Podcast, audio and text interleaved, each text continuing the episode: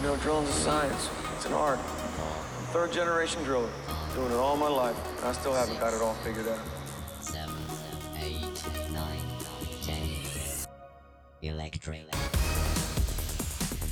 Hallå, hallå! Här har ni oss igen. Stefan Lövdahl, borgmästaren och så jag, Johanna Paus Darlington, den omåttligt nyfikna ja, mediamänniskan. Som vanligt har vi siktet totalt inställt på att göra jobbet som bergborrare både enklare och roligare. Eller hur, Stefan? Jajamän, det är det vi brinner för. Jajamän. Men idag ska vi faktiskt inte grotta så mycket i det här maskintekniska som vi ganska ofta brukar röra oss i. Eh, förutom på slutet, då ska ni få ett riktigt tekniknördigt supertips. Eh, men fram tills dess så blir det datasnack. Precis, våra maskiner är så smarta idag så vi får ju massa data eh, av dem. Så att eh, det, det kan man ju se vad man kan använda utav. Precis, man, man måste ju veta vad man ska göra av den här datan för att Absolut. ha glädje av den. Ja. Ja. Eh, men hur gör man då när man ska använda sig av den här datan? Hur jobbigt är det att komma igång? Och hur svårt är det att lära sig systemen? Och är det här verkligen någonting att satsa på? För att svara på de här frågorna har vi bjudit in en riktig expert på området. Välkommen hit, Niklas Forsberg. Tackar, tackar. Du är ju Customer Experience Manager på Epiroc. Vad innebär det jobbet? Eh, Ja, den titeln är ju kanske inte så självförklarande. Men eh, det handlar mycket om att eh, jobba med olika tekniker för att erbjuda bättre kundupplevelse i den digitala världen om man säger så. Då. Så jag jobbar med eh, olika team som tar fram eh, digitala lösningar för våra kunder i alla olika kundsegment.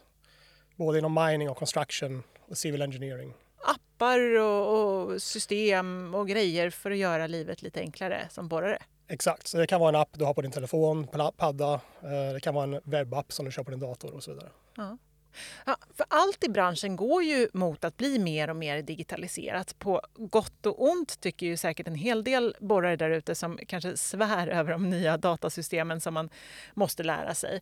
Men du Niklas, om vi ska ta det lite övergripande så här i starten. Vilka data kan en borrentreprenör ha koll på idag? Framförallt så är det ju borrade metrar, eh, eh, borrtimmar, motortimmar. Eh, viss information vill man kanske använda för att kunna fakturera sina egna kunder. Eh, annan information vill man kanske använda för att hålla koll på sina maskiner i exempelvis eh, syfte att eh, veta när det är dags att ge service, göra förberedande underhåll eller bara få veta när någonting börjar gå riktigt illa så att man kan ta åtgärder innan det går för illa. Det är Då kan det handla mycket också om alarm och varningar som maskinen kan rapportera till våra system och sen presenterar vi på ett pedagogiskt sätt. Just det. Det är ett väldigt brett spektra faktiskt av grejer man kan hålla koll på. Absolut. Och vissa kunder de är ju intresserade av ytterligare information. Vi brukar prata om strömmande data i vissa fall också.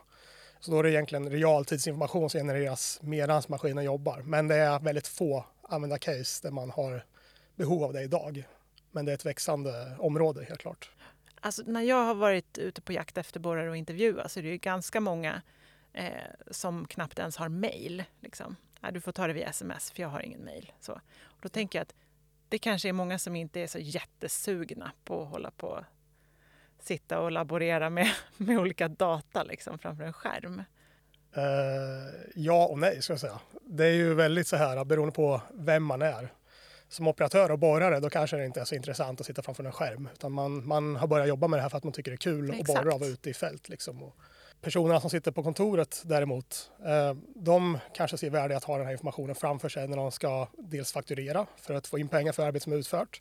Men även för att få bättre möjlighet att ge bättre offert för eh, förhandlingar framöver. Ja, precis. Man kan göra bättre uppskattningar helt enkelt vad saker kommer att kosta. Exakt. Mm. Så man brukar säga att det som inte mäts, det kan inte förbättras. Nej, okej. Men Och, och sen har vi ju hela det här gänget som, har sina, eh, som är egenföretagare, som både borrar och sköter fakturering. Exakt, så det är därför det är, brukar skilja på roller. Sen inte individer utan det är snarare roller man ser på. Just det. För kollar du på en process från att man eh, börjar arbeta tills man slutar så eh, spelar det egentligen ingen roll om du är en enmansbolag eller om du är ett stort bolag. För här det känns ju verkligen som att det finns tillfälle att total nörda ner sig Liksom. Och särskilt när det handlar om ens eget företag. Här kan man liksom få ens eget företag att gå bättre och man kan liksom få mer precisa, ja, vara mer precis i upphandling och, och allting.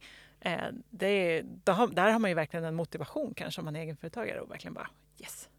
Absolut. Ett, ett konkret exempel um, som man kan ta upp är en av våra kunder här i Sverige som har gjort ett incitament för sina operatörer att dagligen rapportera in hur många meter de har borrat. Och det gör de då via ett av våra verktyg som vi tillhandahåller. Ehm, så det är en mobilapp. Maskinerna är delvis uppkopplade med telematik, så vissa maskiner samlar in den här informationen automatiskt. Då. Men merparten av maskinerna är inte uppkopplade. Så där använder de mobilapp och operatören som del av sin dagliga tillsyn av maskinen har då en punkt där den ska fylla i hur många eh, borrmetrar har maskinen för tillfället. Och den här informationen används sen eh, vidare för planering och fakturering. Eh, så för att få operatören att utföra arbetet så har de då ett incitament på, som är bonusbaserat på lönen.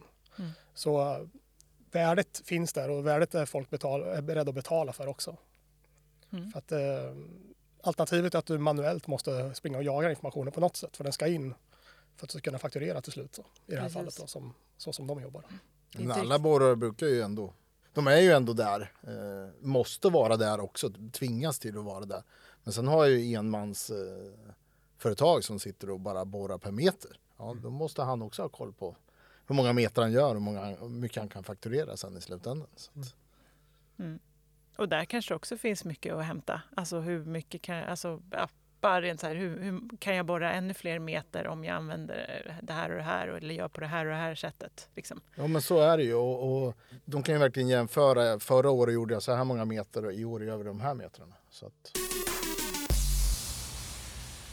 Ja, men om vi pratar lite mer generellt då, Stefan. Tycker du att det är så att, eh, att eh, borrare liksom är intresserade, att de håller koll? Alltså det kan man ju förstå, det de gör det de måste. Sådär. Men finns det de som verkligen ja, men gör det här för att de tycker det är lite intressant? Då? Absolut. Det är väldigt många som har sin dagliga koll vad de gör. Och just det här att okej, okay, fram till klockan nio hade jag så här många metrar. Nu, nu kan jag få lite rekord här. Och, och hur mycket, mycket diesel har gått åt. Och, ja. Så att det, absolut, det är flera stycken som är sådana. Ja, det, det är ett sätt att hålla koll på hur bra man är på sitt jobb också. Ja, och sen samtidigt de här, nu har vi släppt den här Mark 2-releasen på, på SmartRock T40. Där kan du verkligen se fysiskt på skärmen din NVD-logg, hur det går. Och det gör ju att operatörerna får ännu bättre förståelse för annars har det ju bara varit några siffror som har snurrat men nu kan man verkligen se fys liksom, eh, visuellt hur går den här maskinen. Mm. Så att, och då kan man ju också kan tänka sig att man kan skruva lite på parametrarna samtidigt när man mm. håller på. Att, ah, okay. Kan jag få det lite bättre? Justera lite mer, optimera lite mer. Mm. Och det gillar du? Och att man Alltid. optimerar? Det är det man ska göra. Vi har ju varit inne lite på vilka vinster man kan, man kan få av att hålla koll på, på datan. Sådär. Men om vi ska gå in på det lite mer eh, konkret och specifikt. Vad skulle du säga? Vilka vinster kan man få? Det är ett ganska brett område. Om man pratar om data där man egentligen bör prata om information kanske. Eh, precis som Stefan sa att många håller ju koll på borrade metrar och, och gör eh, håluppföljning och sånt där redan idag. Det kanske sker på papper med penna. Eh, men man ser värdet att samla in den informationen. och på samma sätt så Ehm, man då refererar det till datavärlden så kan man då per automatik samla in informationen med telematiklösningar. Eh, men som jag nämnde också så finns det mobilappar för att samla in informationen. Så steget är ju att bortse helt från det tekniska och se vad är de faktiska behoven. Varför ska vi samla information? Som det här caset jag precis nämnde med kunden i Sverige som ser till och med ett, ett incitament att betala människorna för att samla in informationen till dem för att det ger så mycket mervärde i faktureringsprocesser och planering av maskinerna. Så det är ett sådant tydligt case. Det andra är eh, om du börjar hålla koll på informationen som flödar där ute och får den digitaliserad, då, eh, vilket vi pratar om här med data egentligen, digitalisera information, är att du kan börja visualisera på ett helt annat sätt och därefter få slutsatser kring hur saker och ting faktiskt går. Precis som det Stefan sa man att kunna se MVD-datan i, i skärmen istället bara för massa information som flyter runt så är det visuellt representerat på ett sådant sätt så du kan ta det till dig. Och ett annat sådant konkret exempel om vi kollar på borrning då är när du har borrat eh, ett område efter en borrplan så ska du ju kontroll, kontrollmäta borrhålen inför laddning sen och sprängning. Eh, det har tidigare innan datavärlden då gjorts manuellt på papper och penna och sen lämnas över till laddarna så de förstår hur mycket de ska eh, ladda hålen med, med, med, med sprängmedel. Då. Eh, men med hjälp av eh, digitala lösningar så kan vi samla in den här informationen mer autonomt. Vilket gör att du sparar väldigt mycket tid på hela mätförfarandet. Eh, Och det, det kan vara ganska mycket tid. Framförallt då så är det sparat säkert sen. Så försvinner papperslappen så gör det ingenting för att du har ju den här informationen då digitalt. Så det finns många fördelar med att digitalisera den informationen generellt. Men jag brukar säga att man bör börja med ett faktiskt behov först. För tekniken idag är oftast det enkla att lösa. Det svåra är människan.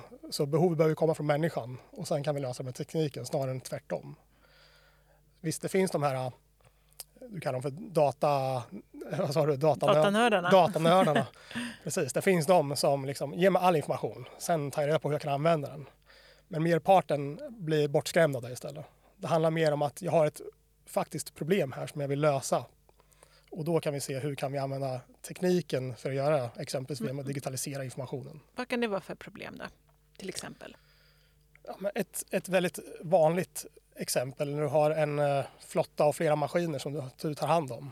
Um, då har du flera operatörer, kanske till och med på olika sajter, som sitter och borrar och det uppstår alltid problem med maskiner. Det är ju liksom teknik. Mm. Även våra maskiner på Epiroc har ibland problem. Ibland. Väldigt ja. sällan, eller hur? Väldigt sällan. Händer nästan aldrig. Nej, det som sker oftast då är att den som identifierar att någonting är galet här ringer den här personen som kanske ansvarar för maskinerna.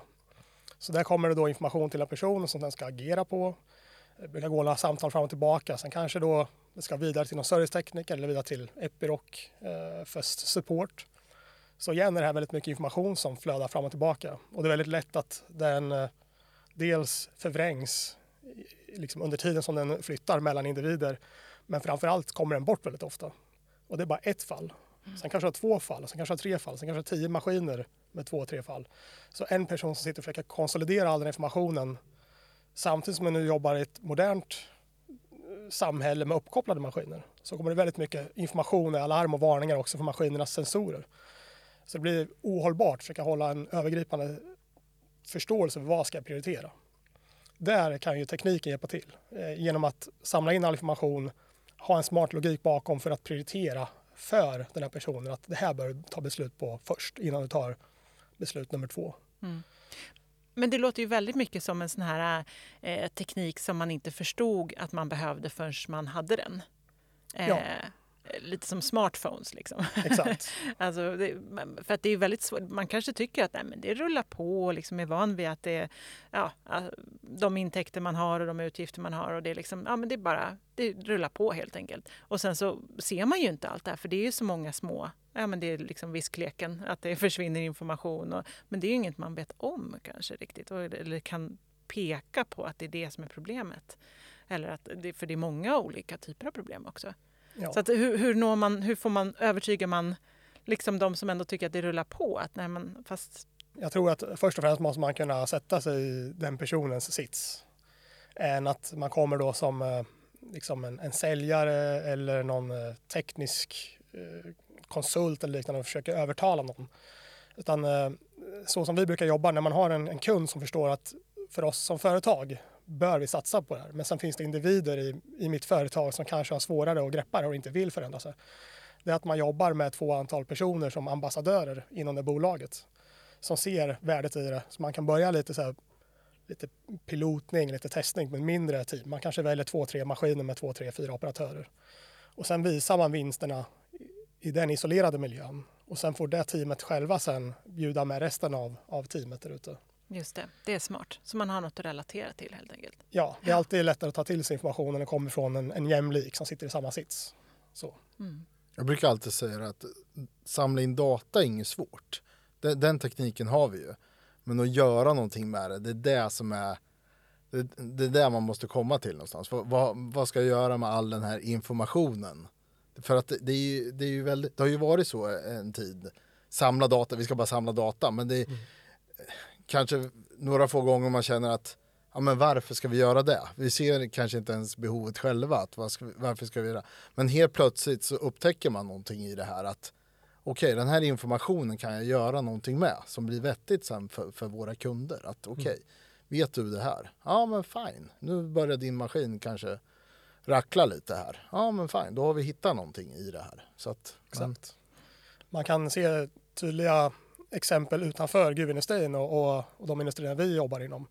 Exempelvis inom smarta städer. Ehm, man har alltid mätit trafikflöden i trafiken för att förstå, behöver vi optimera flödet på något vis? Ehm, och det har man ofta kanske sett när man åker ut i trafiken, att det ligger så här kablar över vägarna. Det är ett sätt att göra det automatiskt på. Att eh, kommunen då eller, eller Vägverket eller vilka det nu är som är ansvarar för insamlingen de använder teknik för att mäta av hur många eh, fordon passerar på den här gatan och vilka tider är det som mest. Innan de här kablarna fanns, det finns andra typer av sätt att samla in det på med, men då var det ju människor som satt och liksom klockade hur många bilar Ja. det var. Eh, Så man brukar prata om någonting som relaterar till som datastrategi. Och det är någonting som har varit så här, nästan lite buzzword inom våra industrier de senaste åren. Eh, Och big data och allt det där. Men det handlar väldigt konkreta saker. Att du behöver förstå vad är det för information jag behöver för att kunna göra mitt jobb. Hur samlar jag in den idag? Vad kostar det att samla in den informationen på det här sättet idag? Hur skulle jag kunna göra det med en lägre kostnad och kanske med högre kvalitet? Och det är då uppkopplade maskiner kan hjälpa till. Du behöver inte ha den här personen som, som använder en mobilapp för att mata in det manuellt varje dag. Eh, vad händer om den här personen glömmer bort det? Då har du tappat en datapunkt. Utan lägg över det arbetet på maskinen och gör det automatiskt istället så säkrar du den processen på ett helt annat sätt. Precis som eh, det kommer alltid finnas de här kunderna som kanske då som du säger Stefan att vi samlar in allting för jag vet inte hur jag ska ha den idag men kanske imorgon kan det vara värdefullt. Men eh, det första caset är snarare där vi ser ger ett riktigt värde.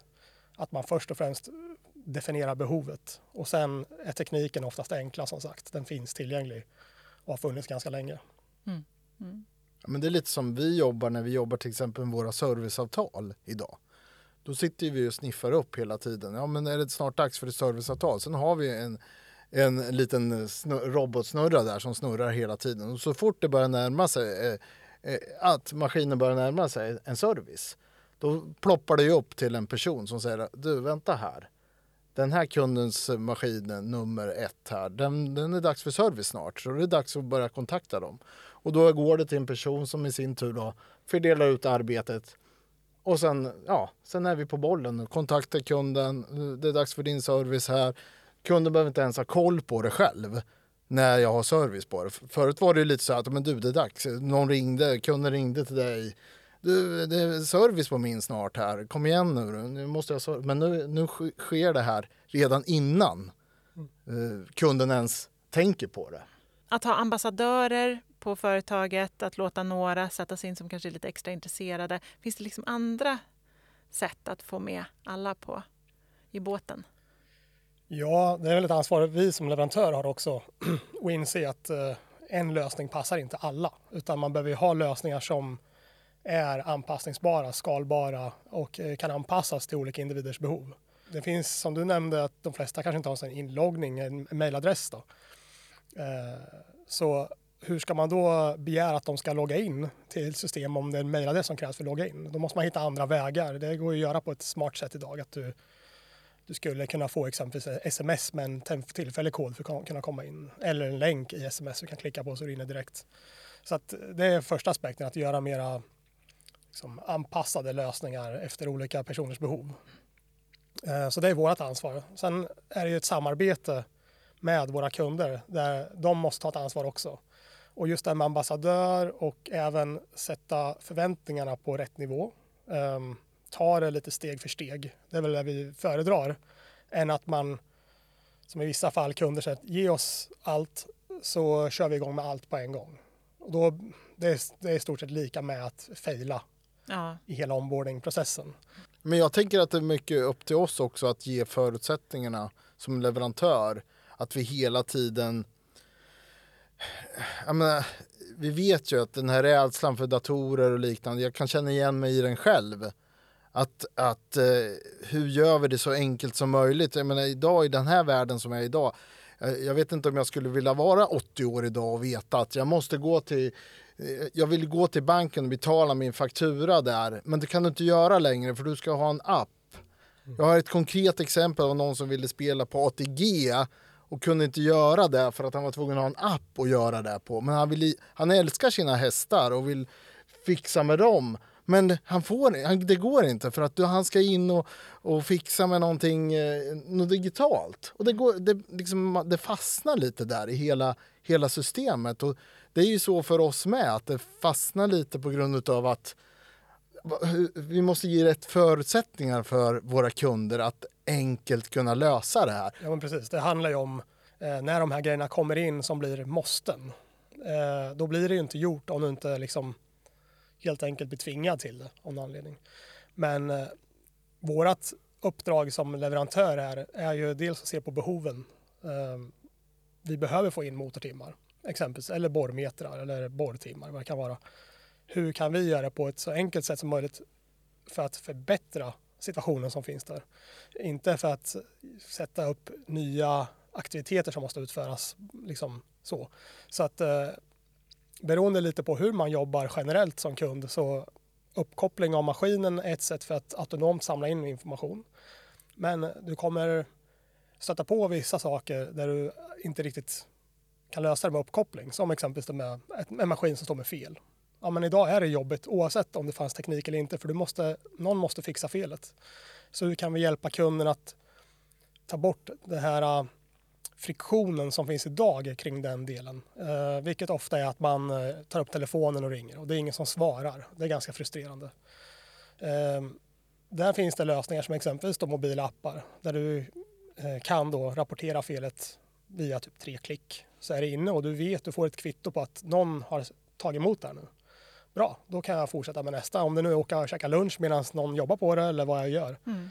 Men jag behöver inte sitta och jaga någon i telefonen längre. Nej. Så där kan ju tekniken verkligen hjälpa till istället, istället för att bli ett hinder. Mm. Som ett av exemplen. Ja, och just det här. Det, är ju, det låter fantastiskt om man bara kan ha små uppdateringar hela tiden. Vad händer i caset? Vad händer? Och det hör vi ju från våra kunder att om jag, jag har felanmält någonting eh, jag får ingen återkoppling. Så. Men om vi, om vi kan hjälpa till och göra återkoppling mycket enklare. Att, okej, ja, men nu har vi gjort så här, nu har vi gjort så här. Då är ju kunden lite mer, ja men du vet, med på banan. Okej, ja men då som säger, vi- passar på att ta, ta en rast nu här för att det, det kommer ta en liten stund innan, innan det är fixat. Så att, Exakt, Ja. så det, det är liksom där vi vill fokusera som leverantör och det är där våra kunder förväntar sig att vi bör fokusera. Inte på att ta fram någonting bara för att någon på kontoret ska få det enklare. Vi, vi fokuserar väldigt mycket på den här personen nära maskinen i de områdena, framförallt eh, där jag och Stefan jobbar om, med, som är maskinnära. det gör vi i Borrmästarpodden med. Jajamän. Ja, Ja. Fokusera bara på borrarna.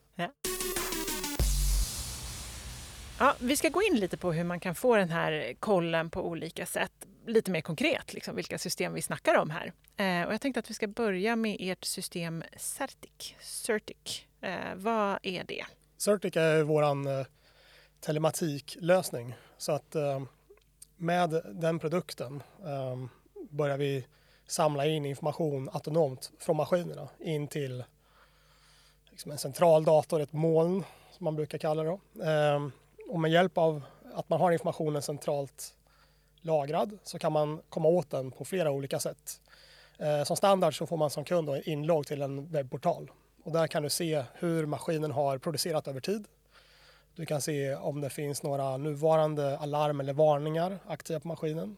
Men även historik på saker som har skett eh, historiskt sett med, med alarm och varningar. Då. Så det kan vara så klassiskt eh, överhettning av motorn eller låg hydraulolja och sådana bitar. Och eh, har man historiska datan tillgänglig då kan man börja dra antaganden och man kan börja se mönster och, och kanske planera in åtgärder. Varför ser vi så mycket överhettningar på just den här maskinen? Den här borraren, han fyller aldrig på olja. Exakt, precis. Exakt. Ehm, så att eh, det är en väldigt bra lösning för den här personen som behöver koll, hålla koll på sina maskiner där ute.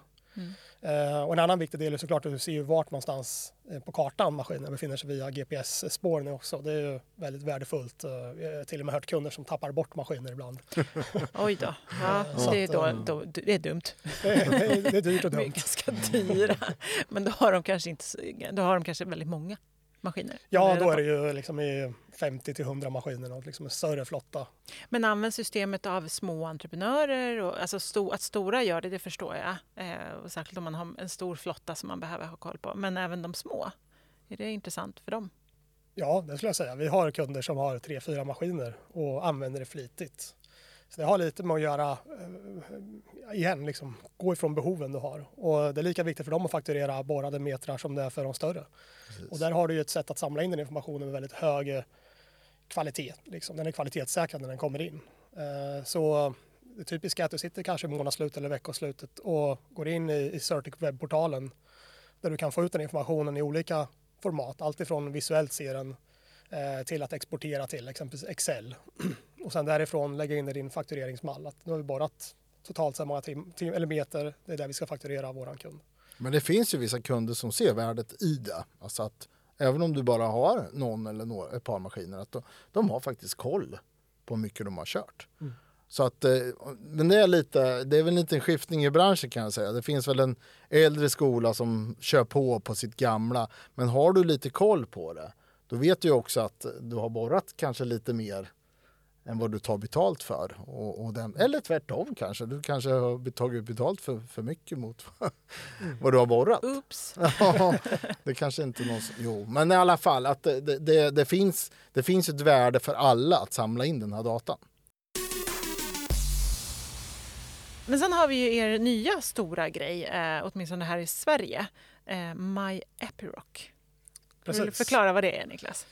Jo, men det är väl fortsättningen på dels Certic, men även andra bitar vi har i vår portfölj som, ehm, eh, som vi haft under åren. Nu försöker vi standardisera och göra det till en helt ny upplevelse som är förbättrad och förenklad. Och precis som vi pratade om tidigare med anpassningsbarheten.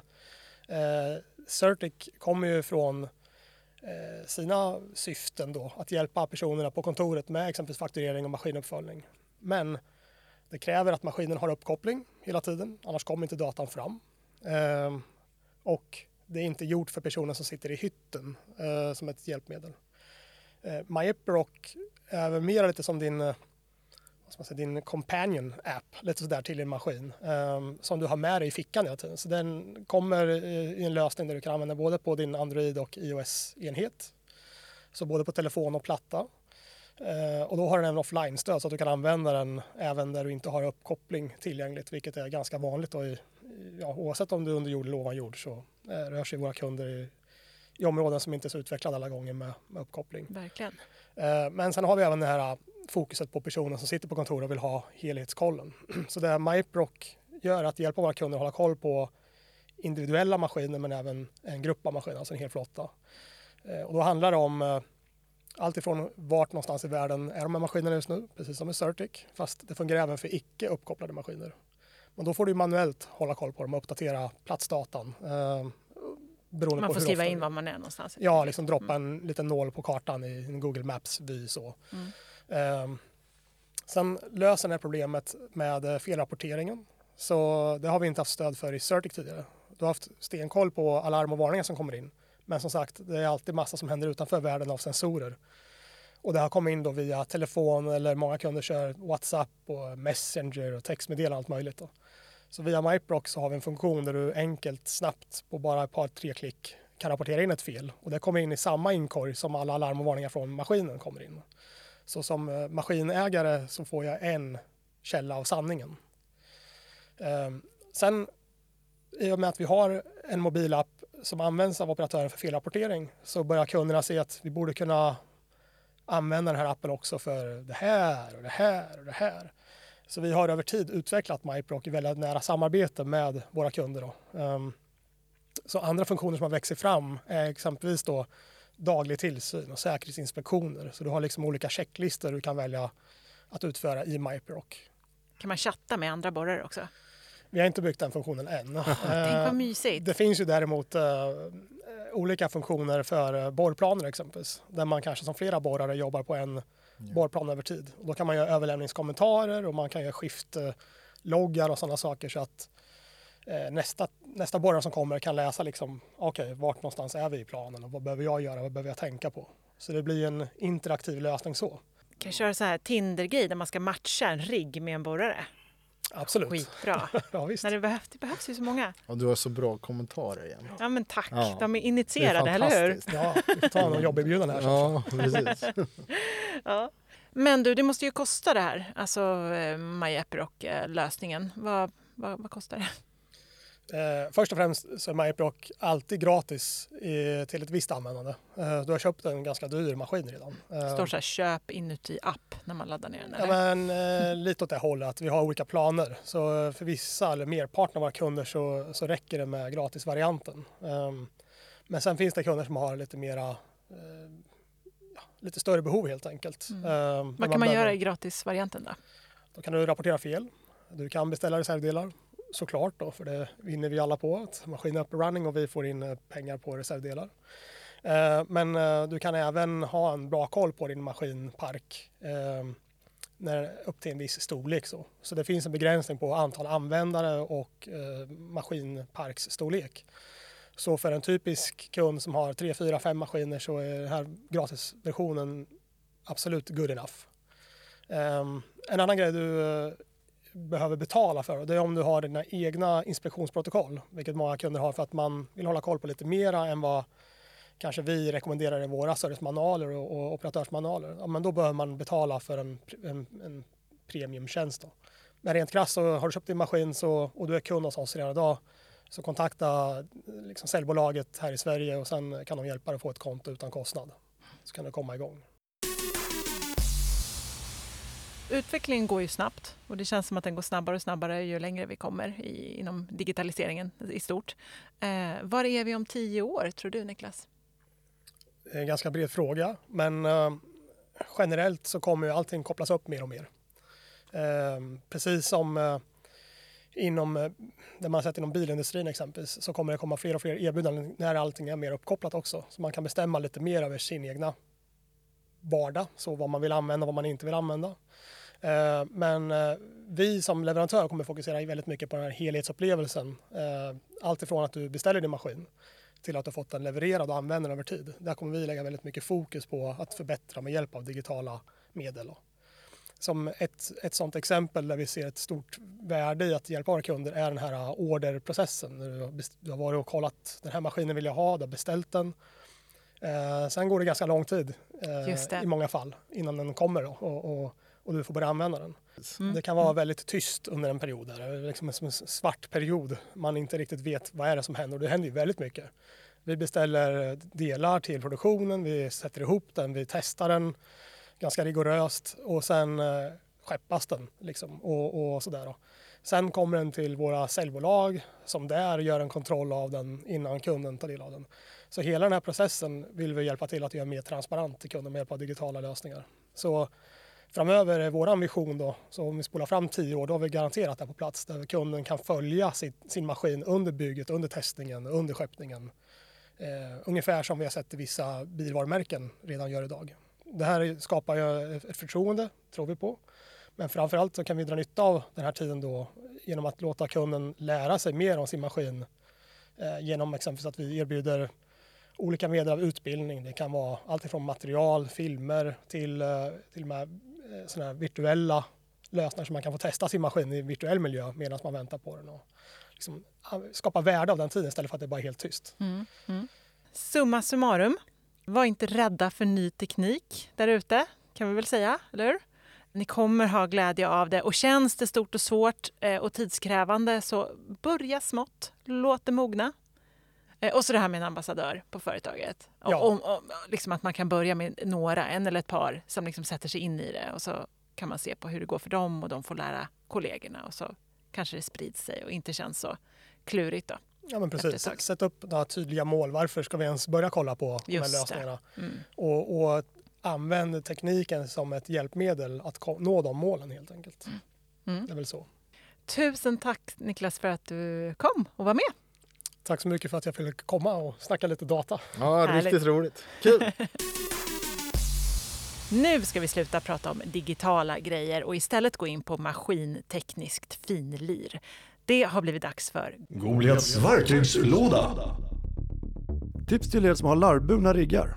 Se till att hålla larvbanden lagom sträckta. För blir de för slappa så är det stor risk att de kan kalva av, vilket oftast sker i ett vattenhål där det är nästan till omöjligt att få tillbaka dem igen. Exakta spänningsinstruktioner finns i operatörsmanualen.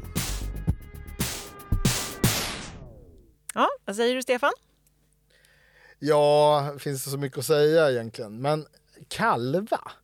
Är det inte korna som kalvar? Nej, Eller? Det trodde jag också Ja. faktiskt. Ah, ja. Det kanske är någon special uh, Goliaths-grej. Jag har aldrig hört det förut. Nej, kanske dialektalt. Jag vet inte. Ja. Hur som helst, vill ni ha fler tips av Patrik Goliaths, Stefan eller någon annan av stjärnorna på Epiroc? Surfa in på bitsmagasin.se och hitta mängder av tips och tricks. Eller lyssna på något av de alla andra avsnitt som vi har gjort av Borgmästarpodden förstås. Vi kommer tillbaka med mer podd. Prenumerera gärna på oss i din poddlyssnarapp så att du inte missar när vi släpper ett nytt avsnitt. Ha det fint så länge. Hej då! Ciao!